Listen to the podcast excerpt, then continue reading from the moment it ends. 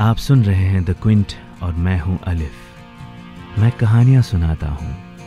कुछ किस्से, कुछ कहानियाँ जो यादों से बुनी हैं। कुछ सपनों की कहानियाँ और कुछ अपनों की कहानियाँ। आज की कहानी की ट्यूनिंग थोड़ी सी डिफरेंट है। कहानी का नाम है, जरा मुस्कुराइए, आप लखनऊ में हैं। और अब कहानी इमेजिनेटिव है या रियल, वो आप तय करेंगे। मैं तो बस कहानियाँ सुनाता हूँ। तालियों की गड़गड़ाहट के बीच पोडियम से एक खूबसूरत सी लड़की ने अनाउंस किया and the award goes to mister Shekhar ये सुनते ही मैं बड़े चौड़ में खड़ा हुआ और पोडियम की तरफ़ चल पड़ा। किसी सुपरस्टार की तरह दोनों तरफ़ हाथ लहराते हुए फ्लाइंग किसेस देते हुए उन सारे लोगों को जो मेरे लिए तालियाँ बजा रहे थे। मैं पोडियम के करीब पहुंचकर उस खूबसूरत मुस्कुराती हुई लड़की से अवार्ड लेने ही वाला था कि पीछे आवाज़ आई। अरे भैया उठिए। ओ भैया। सत्यानाश। जब आँख खोली तो देखा ड्राइवर साहब मुँह में गुटका दबाए हुए मुझे नींद से जगा रहा था। अरे क्या हो गया भैया यार? अरे क्या हो गया भैया? कुछ मिनट वेट नहीं हुआ तुमसे। मैंने चिड़चिड़े मन से आँखें मूंदते हुए बोला। भैया, हमको बहुत नींद आ रही है। आप भी सोइएगा तो हमारी भी आँख लग जाएगी ना।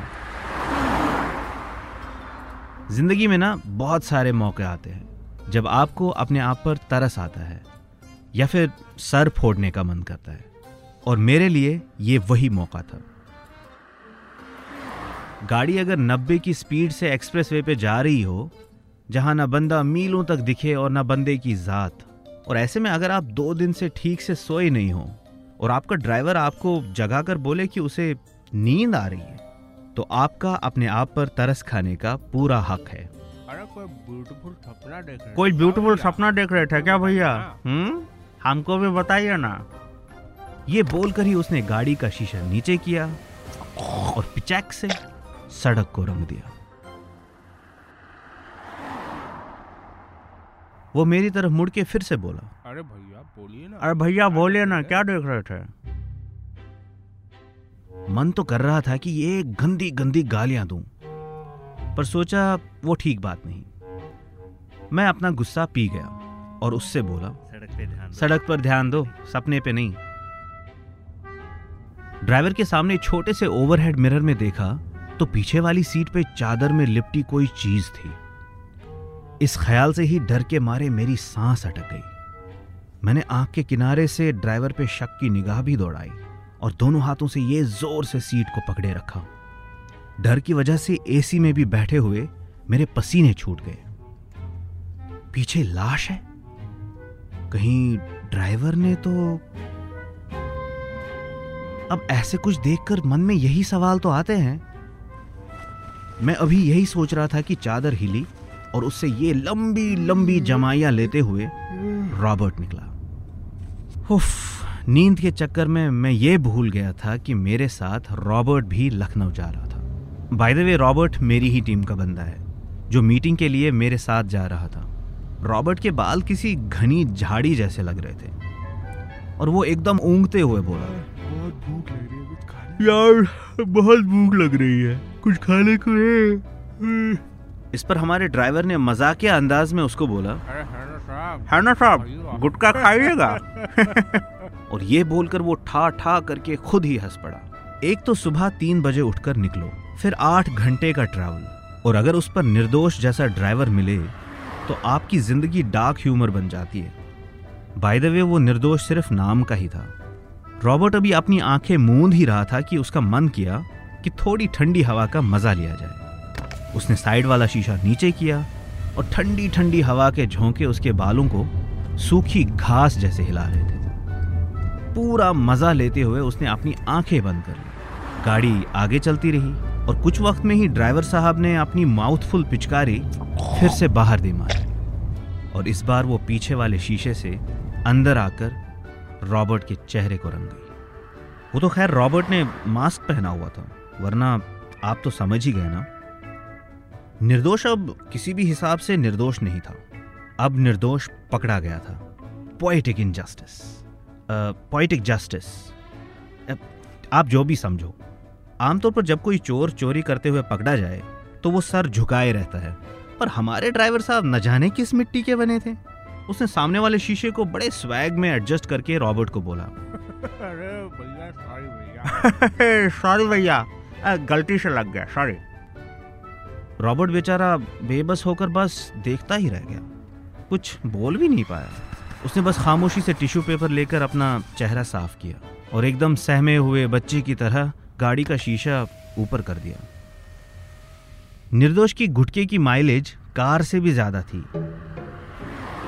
वो आठ घंटे के इस लंबे से सफ़र की पूरी तैयारी करके आया था और हम नींद के मारे और भूख से बेहाल बस लाचार होकर चले ही जा रहे थे।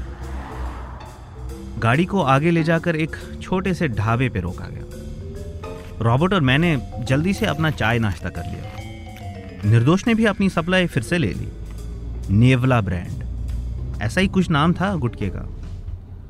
खैर, सफ़र फिर से शुरू हुआ और हम दोनों बेहाल आटे की बोरी जैसे सीट से चिपक गए थे। एक तो न जाने ये गाड़ी और नींद का क्या रिलेशन है। गाड़ी में बैठते ही नींद की झपकियाँ आने लगती है। कुछ पलों में मेरी आँख लगने ही वाली थी कि फिर से आवाज़ आई। भैया। भैया। ओ भैया। न जाने निर्दोष किस जन्म का बदला ले रहा था मुझसे। मैंने तो अब डिसाइड कर लिया था। चाहे जो हो मैं आँखें खोलने वाला नहीं हूँ। इतने ही में वो फिर से शुरू हो गया। भैया पता है एक बार क्या हुआ? हम जा रहे थे कानपुर। एक मेम साहब को लेकर। तो रास्ता था सुनसान। सुन रहा है ना? भैया? हाँ भाई सुन रहा हूँ। मैंने बिल्कुल आधे मन से जवाब दिया। वो फिर से शुरू हो गया। हाँ तो क्या हुआ ना भैया कि रास्ता एकदम सुनसान था और हम बहुत देर से गाड़ी चला रहे थे और हमारा ना गुटका भी खत्म हो गया था भैया। अच्छा फिर क्या हुआ? मैंने बेगर्जी से बोला। फिर पता क्या हुआ? हमको ना नींद की झपकी आ गई। और जब आँख खुली, गाड़ी के चारों टायर ऊपर हवा में। उसका यह कहना था, और मेरी आँखें आहट के भूत की तरह खुल गई। डर के मारे मेरा कलेजा हलक तक आ गया। अरे भैया, ये क्या बोल रहे हो यार? क्या चाहते हो तुम? मैंने घबराते हुए बोला। अरे हम इसीलिए तो बोल रहे हैं ना आपसे। आप सोइएगा नहीं, वरना हमारी भी झपकी लग जाएगी। उस पॉइंट से लखनऊ तक आँखें टमाटर की तरह सूज गई। पर मजाल है कि बंद हूँ। रॉबर्ट तो खैर पीछे वाली सीट पे चादर में लाश की तरह सो गया। पूरे आठ घंटे बाद हम लखनऊ पहुँचे। अभी शहर में एंट्री कर ही रहे थे कि निर्दोष बोल पड़ा। भैया आपको पता है वो लखनऊ के बारे में क्या बोलते हैं? क्या बोलते हैं भाई?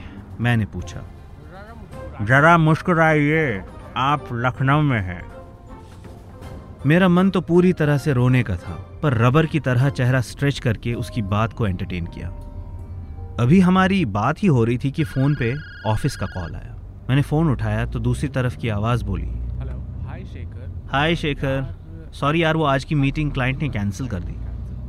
मैंने फ़ोन नीचे रखा और बेबसी में खुद से बोला सही कहते हैं लोग ज़रा मुस्कुराइए आप लखनऊ में हैं। बस ये थी आज की कहानी।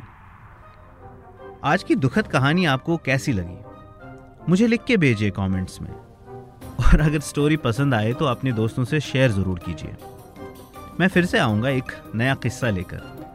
तब तक के लिए अलविदा। Thanks for listening. Log on to the Quince website and check out our other podcasts.